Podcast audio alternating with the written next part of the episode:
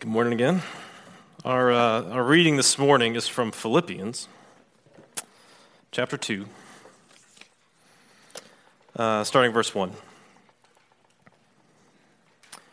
So if there is any encouragement in Christ, any comfort from love, any participation in the Spirit, any affection and sympathy, complete my joy by being of the same mind, having the same love, being in full accord and of one mind.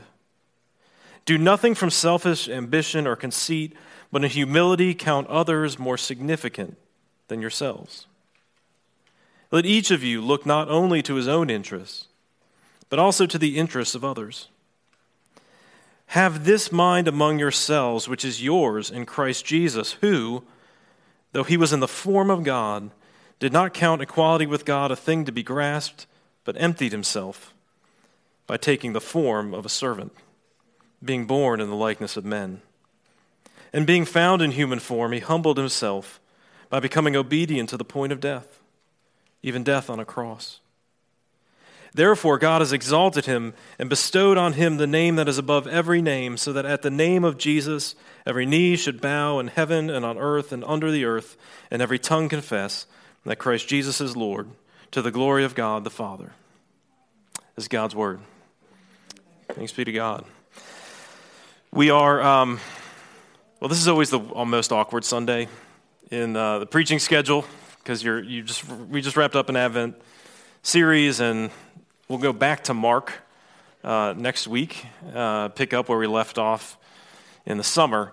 But um, but this is a passage that we, well, I, I certainly I've alluded to and quoted a bunch of times this year. Uh, It has been something I've thought a lot about, and the church leadership has thought a lot about as we've been thinking about how to navigate a pandemic and the things to prioritize and the choices we make. And uh, so it seemed like an appropriate passage for this week. Um, so let's pray. Father, we pray that you would speak to us as we come to your word by your Spirit, that we might understand the work of Jesus more clearly. So we ask in his name to speak to us. Amen. Well, uh, you've probably seen those memes. They've been going on for a while now about twenty twenty, right? And what a terrible year it is. So my favorite are the, you know, how it began and how it's going memes, right? Have, have you seen these, right? So uh, so there's ones with like the Jurassic Park, like how it began. It shows you Jurassic Park, and it's it's the it's like that shot where they're all in awe of these beautiful, uh, I think they're like Brachiosaurus or whatever that are wandering around. And then it's like how it's going, and it shows you like near the end of the movie when the T Rex has destroyed everything and is roaring over. You know, that's kind of what twenty twenty's felt like. And so I've heard a lot of people talking about how twenty twenty-one is going to be a year to party, it'll be a year of celebration. Of course, we all know that like it's not like going to be January first, because I don't know if anybody in this room has actually been vaccinated yet. Um, we're all still waiting on that. But you know how it is. We, we're, we're thinking about all the vacations we skipped over, the parties we didn't have. Uh, we're thinking about what life would be like without the worries and anxieties of worrying, of being in close proximity to even friends and family, right? Uh, about not having to have those internal arguments in your family about what exactly is okay and not okay to do. Uh, to actually be in a crowd and not be worried about whether you're going to get sick. Um, we all want that kind of celebration. What's interesting is Paul is telling us what it's like to live in the joy of the gospel in this passage. What it's like to live out the hope that we have, to live in peace with one another, to live by faith in Christ. I mean, all those things we've been talking about through Advent. And there's a, a peculiar Christmas logic at work here. The logic of the gospel is about what Jesus has done by coming into the world on our behalf. And so we see what gospel celebration is like. It, it's really, it's rooted in two truths and a practical implication of them. And those two truths are really this: the emptying of the Son of God and the exaltation of the Son of God. And the implication is to encourage one another. So the emptying of the Son, the exaltation, and the encouragement that we have from him. So the first truth is the emptying of the Son of God. You might, you might have noticed that Paul begins with his call to the church of what they should do, but he roots it, and he gets back to the reasoning for that in verse five. And he, and he jumps into what is one of the most compelling, succinct, beautiful expressions of what Jesus has done in the whole Bible. Right? He says, do all that, having the same mind of Jesus Christ, who was in the who though he was in the form of God, took on the form of a servant. Maybe you noticed that parallel as we were reading, right? That he was the, he was in the form of God, and he took on the form of a servant.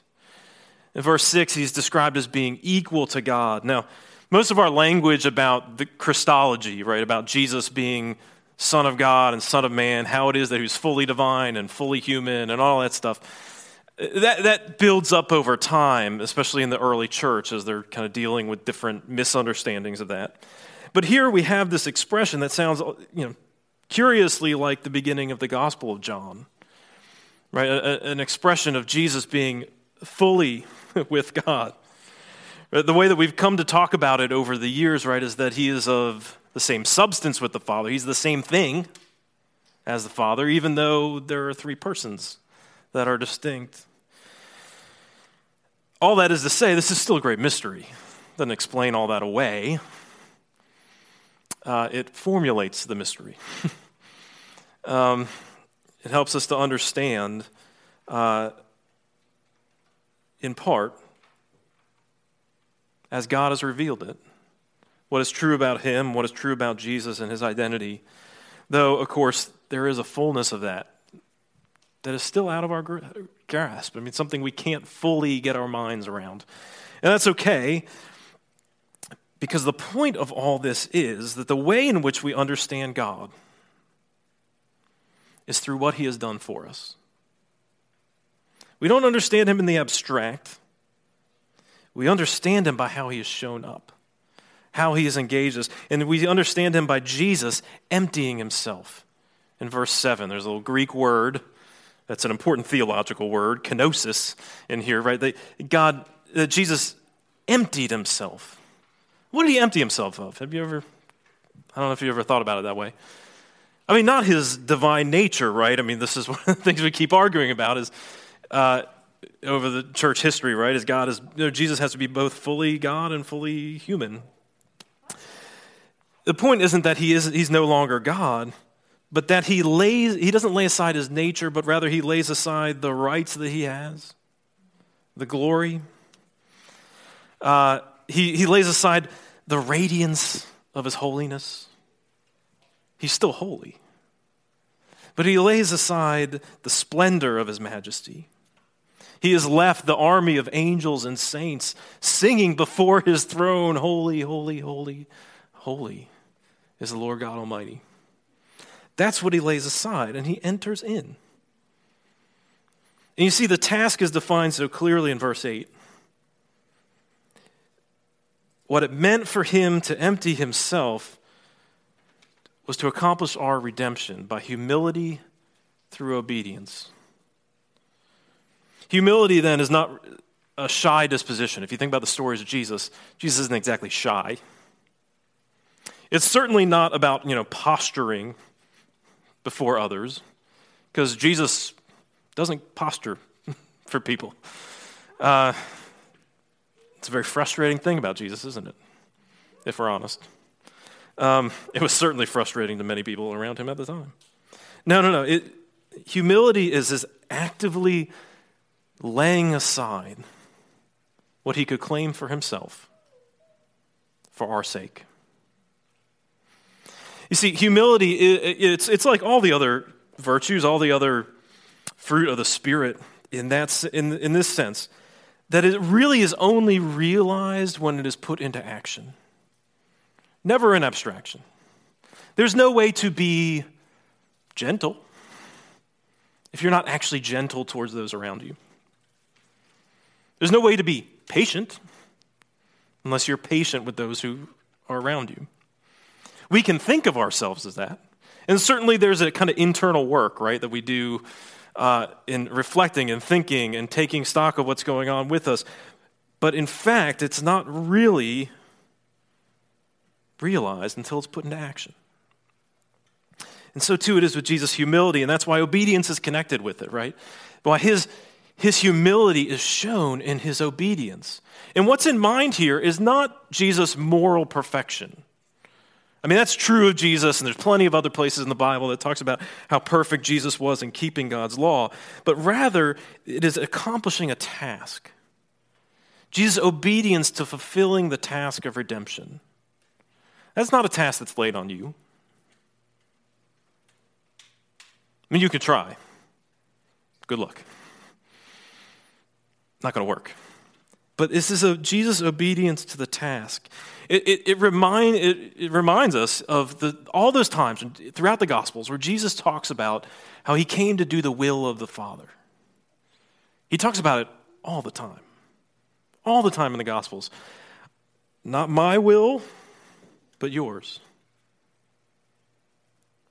This is what, you see, what he's saying is not that, you know, we could imagine this as if somehow Jesus and the Father want different things, which isn't what Jesus is saying. The whole plan of redemption, the you know, we know this throughout the Bible, was God's plan, Father, Son, Spirit, inseparable from eternity. It was, it was God's plan before creation ever happened, with full knowledge of the mess we would make of it. But rather, in actually accomplishing redemption, Jesus takes the role of a servant.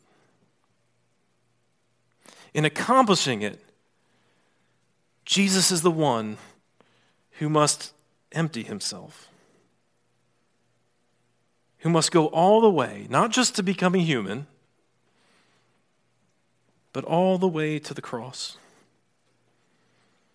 He is following the plan, submitting to the task. This is really what Christmas is about. uh, we like we like thinking about uh, people being kind to one another. And there's lots of kids' books, lots of uh, Christmas specials that talk about the, the, the point of Christmas, the purpose of Christmas being kind to one another. Well, I mean, There's, of course, we should be kind to one another. Uh, that may be a result of Christmas, but the point of it is Jesus emptying himself. The point of Jesus, the point of reflecting on the Son of God becoming a child, becoming a baby, is not to reflect on his cuteness, but to reflect on his vulnerability, reflect on all that he's given up, all that he emptied himself of, the position of weakness that he took. And again, that's just the beginning. To endure the evils of this world, to endure the temptations of it, and finally to end up with the shame and the horror of the cross, to be despised and rejected by men, to endure his very own divine punishment on our behalf. That's where Christmas takes us, is to reflect on Jesus and his humility, because this is the way of Jesus, is humility. Let's not qualify that. The way of Jesus is humility. We are often distracted by this fact, but Jesus, this is what Jesus actually says about himself. You might remember these famous words in Matthew eleven. He says, "Come to me, all who labor and are heavy laden, and I will give you rest. For my yoke, uh, take my yoke upon you and learn from me, for I am gentle and lowly in heart. You will find rest for your souls, for my yoke is easy and my burden is light. I am gentle and lowly in heart." That's what Jesus says about himself. There's a, a beautiful book that came out this year by Dane Ortlund called Gentle and Lowly. It's a very readable theological book. Uh, it's not very big either.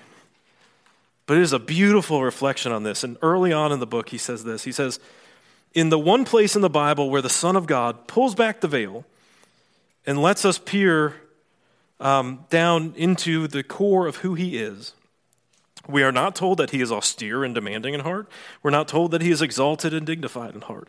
We are not even told that he is joyful and generous in heart. Letting Jesus set the terms, his surprising claim is that he is gentle and lowly in heart. And we are distracted, I think, certainly outside the church, but very much, and more insidiously, inside the church, to think about the message of Christianity as something else. Something about claiming our rights. Something about claiming power. Claiming our place. Our moral superiority. About putting ourselves before others.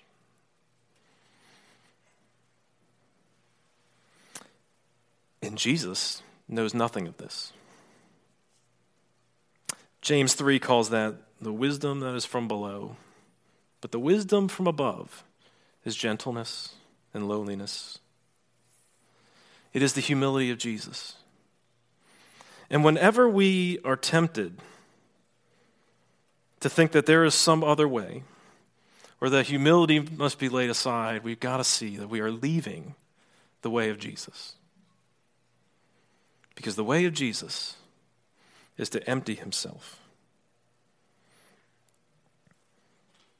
There is a second truth, though.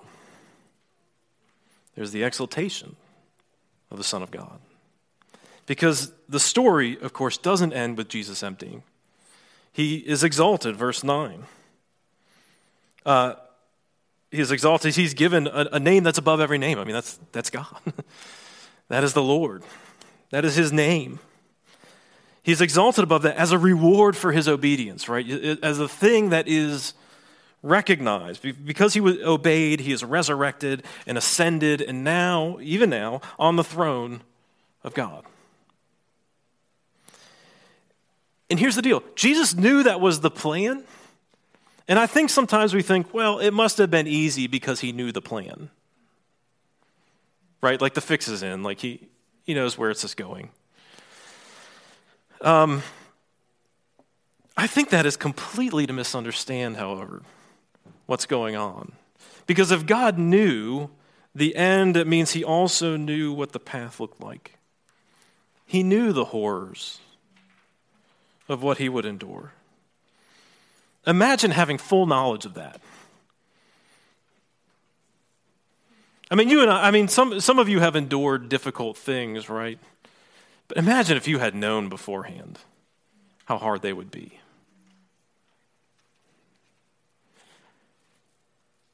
But he endured all of it knowing. Imagine having the full knowledge of that and entering in.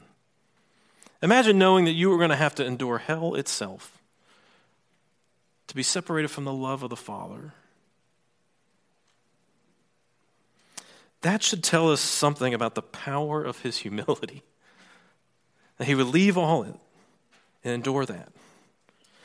And of course, the end game in verses ten and eleven is the praise of God, the glory of God. That Jesus himself would be worshiped by everyone and that all praise and glory would be returned back to the Father, because this is God's greatest glory, is not merely that he be a great creator, be the one who created all things bright and beautiful. It's not merely that he accomplished all that. It is not merely even to judge the world after we messed it up. God's glory, rather, is that he is not content to let it fall away. He is not content to leave it as it is, but to undertake the immense task of love and determination to redeem us. So that the new heavens and the new earth that Jesus ushers in are something more profound even than creation itself at the beginning. I mean, that is wisdom beyond our grasp, isn't it? To endure all that for our sake. You know, we say around here a lot, because it's in our catechism, right, that our chief end is to glorify God and enjoy him forever. And I wonder if we realize how those are connected. That enjoying Jesus is what glorifies God. Enjoying what he has done, reveling in it, celebrating it, coming back to it over and over and over again, rehearsing all that Jesus has done for us. Coming back to the one who is gentle and lowly in heart. That is what we're called to do. That's what it means to enjoy God. And that really is the end of it all.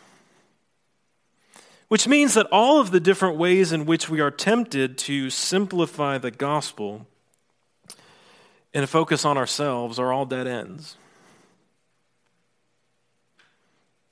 You see that? I mean, there's lots of ways to misunderstand the gospel. Uh, you know, certainly, certainly in places that are still pretty nominally Christian, like the South I grew up in, uh, the South that still, to some extent, exists, right? Parts of the Midwest where, you know, kind of everybody's Christian. That's changing. Charleston is very much in flux in this way, right? Charleston is becoming more post-Christian. But either way, it's still easy to misunderstand even in a post-Christian society. It's just as easy to think of uh, Christianity as this private endeavor. You know, it, there's one way of taking it that's kind of, you know, fire insurance, as they, you know, cynically say, right? That um, I'm just going to be delivered. You know, I'm, I'm going to make sure I prayed the prayer to Jesus. I'm not going to think about Jesus that much along the way, but I, I'll be saved, right?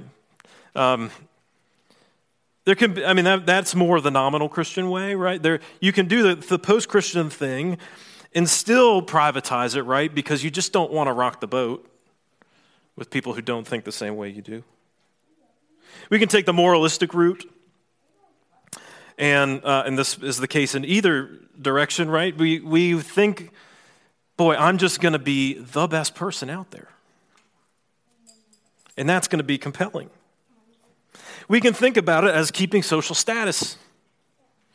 Whether we hide it or flaunt our affiliation with Jesus, we can think about the primary calling of the church as being some sort of social program for the world around us. Again, that could be liberal, that could be conservative, whatever it may be.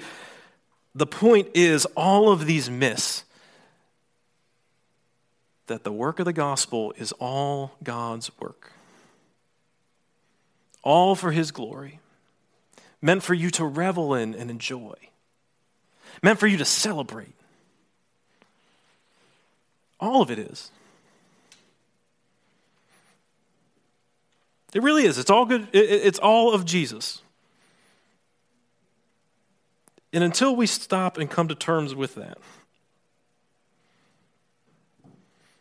it will not be, it will be a difficult thing to celebrate. Because the Bible does engage us. It does call us into holiness.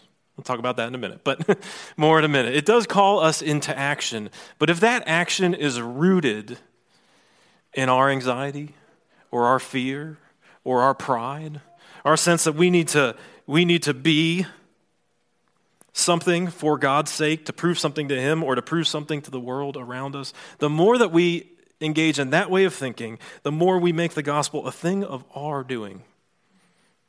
And what Paul is reminding the Philippians, what the Bible is telling us over and over and over again, is that it is all God's work. Even your sanctification, the transformation that you're called to undertake, is still God's work. That's freeing. That's what will cause us to celebrate. That's what breaks the grasp of fear and anxiety and self-righteousness. But we only see it when we see the humility of Jesus entering in. You can only see the mystery of the gospel when you grapple with that. It's only when we see Jesus entering in, emptying himself, and we see how strange the whole picture is. Because the aspects of what we are called to live into really do seem foolish, don't they? They do they do seem like a sucker's game, a fool's errand. I was looking back at Charles Dickens' Christmas Carol this year, and um, early on, before the ghosts show up, uh, somebody comes into his uh, his storefront and asks him for money, and Scrooge says, "It is enough for a man to understand his own business and not to interfere with others. Mine occupies me constantly." Of course, he's playing on the idea that his business, in terms of his general business, is also his actual vocation, and there's really no distinction with him. It is all about making money to Scrooge, right?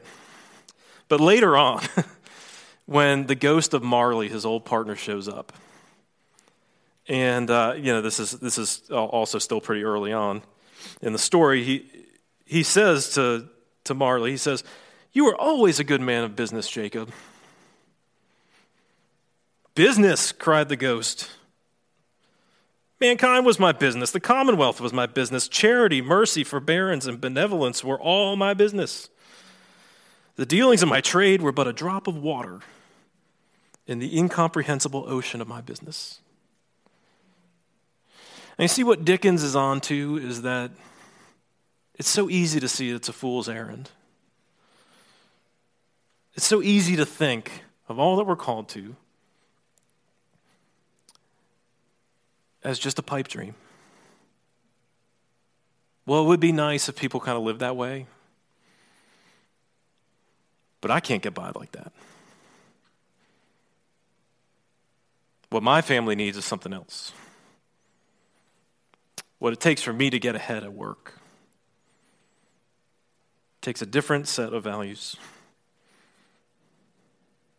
Of course, what Dickens doesn't see is the guarantee. It is still ultimately a story about what you have to do. And so, it's with a grasp of the emptying of the Son and the exaltation of the Son that we actually hear, can hear the encouragement in verses one through four. If you have any encouragement in Christ, if, you, if your identity is in Christ, right? If you have, if you participate in the Spirit, if you have any comfort from that love from God, any affection or sympathy, then complete Paul's joy. That's what he says. Complete my joy. Isn't that a weird thing? Paul, of course, isn't saying uh, that his joy rests in them. His joy is in Jesus. And Jesus has completed his work, but the application of it into our lives is still ongoing. And that's not a mystery. Doesn't take long to live as a Christian to realize that uh, this isn't getting fixed quickly. This is a long-term project. It's going to take your whole life. The completion of Jesus' work is what he's thinking about, right? And he's, uh, he's thinking about how they could live out the joy that Jesus brings. But notice this. That might sound a little nebulous. He says you, you do this by having the same mind, by, you know, a kind of unity that we hear that talk. But the next two verses clarify exactly what he means. How is that unity lived out? By counting others as more significant than yourself. Verse three. By looking after others' interests. Verse four. That's what unity means. There are lots of different ideas about Christian unity. Some have more merit than others. But it is certainly not a robotic agreement and acquiescence to every idea that's floating around in the church. What it is, is a lived care for others, a priority to love others, to put, well, to count them as more significant than yourself. That's what Paul has in mind here. That's the kind of unity that Paul is looking for. And we got to admit that modern America is a conspiracy against this kind of thing. Because you got to look out for yourself. That's how we think, isn't it? And that has seeped into the church.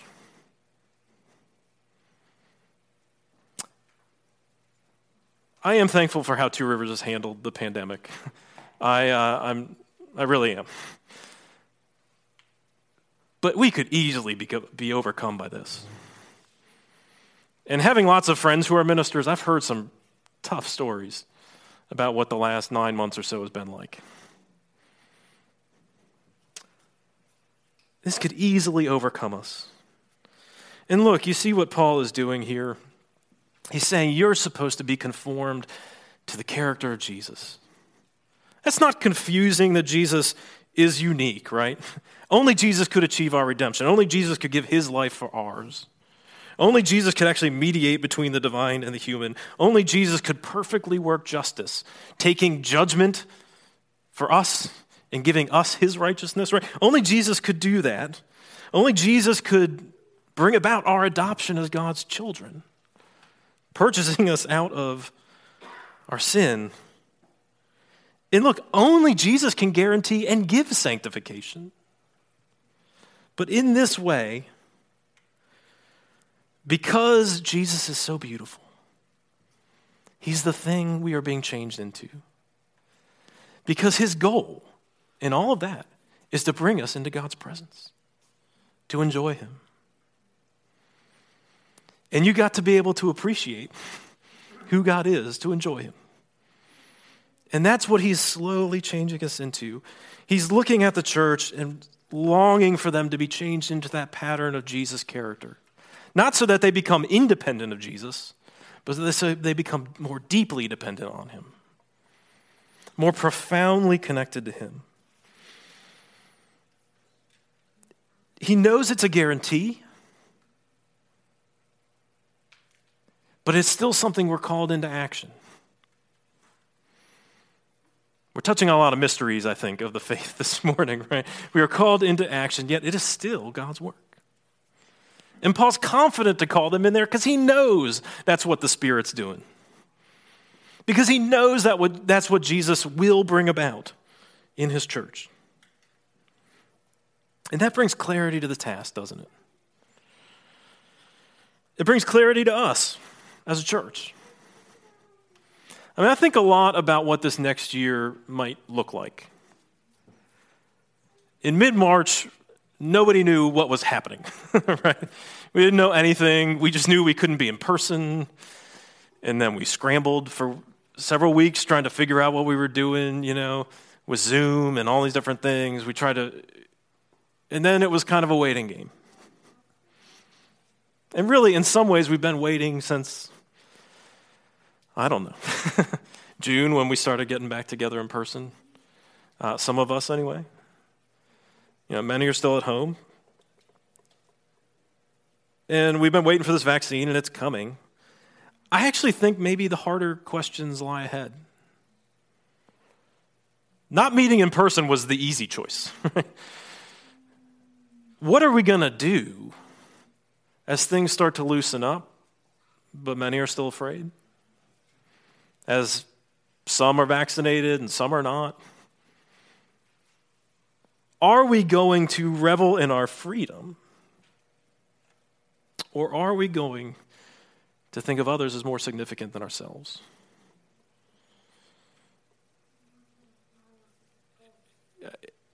I'll be honest, sometimes I'm afraid of what this next season could be. But what I ought to think is that it's an opportunity to live out the humility of the gospel, to live out the humble heart of Jesus that you're being conformed to and I'm being conformed to, and putting others before myself. Humility is an elusive virtue. If you try to stop and consider, am I humble? How on earth do you come up with an answer to that? I mean, the only right answer is you're not. Because the minute you think, oh, I'm pretty, pretty humble,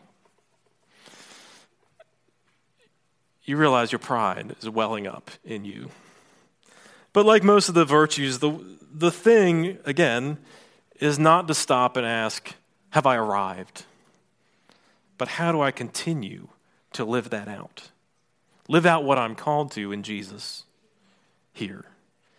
See, the assessment is not so much in whether I can consider myself humble, but whether I'm actually putting the interests of others before my own.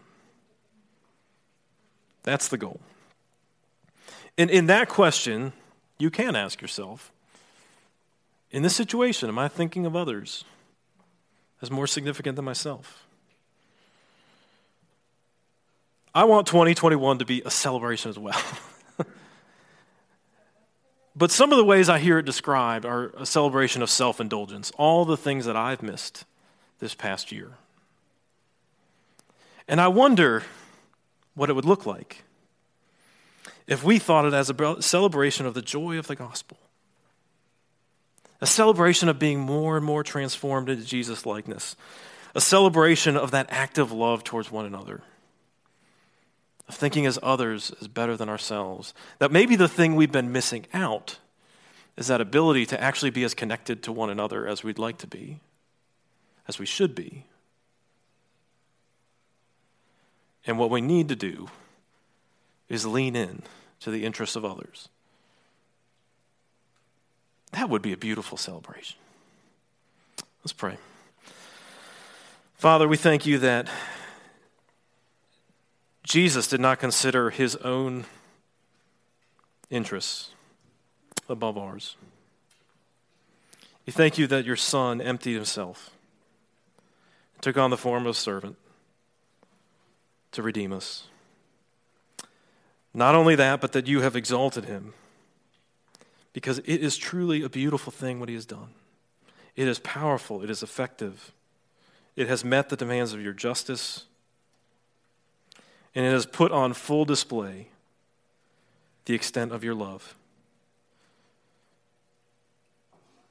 Teach us the humility of Jesus. And as we look at a coming year, we pray that you would teach us to put it into action toward one another. For your sake, and in Christ's name, amen.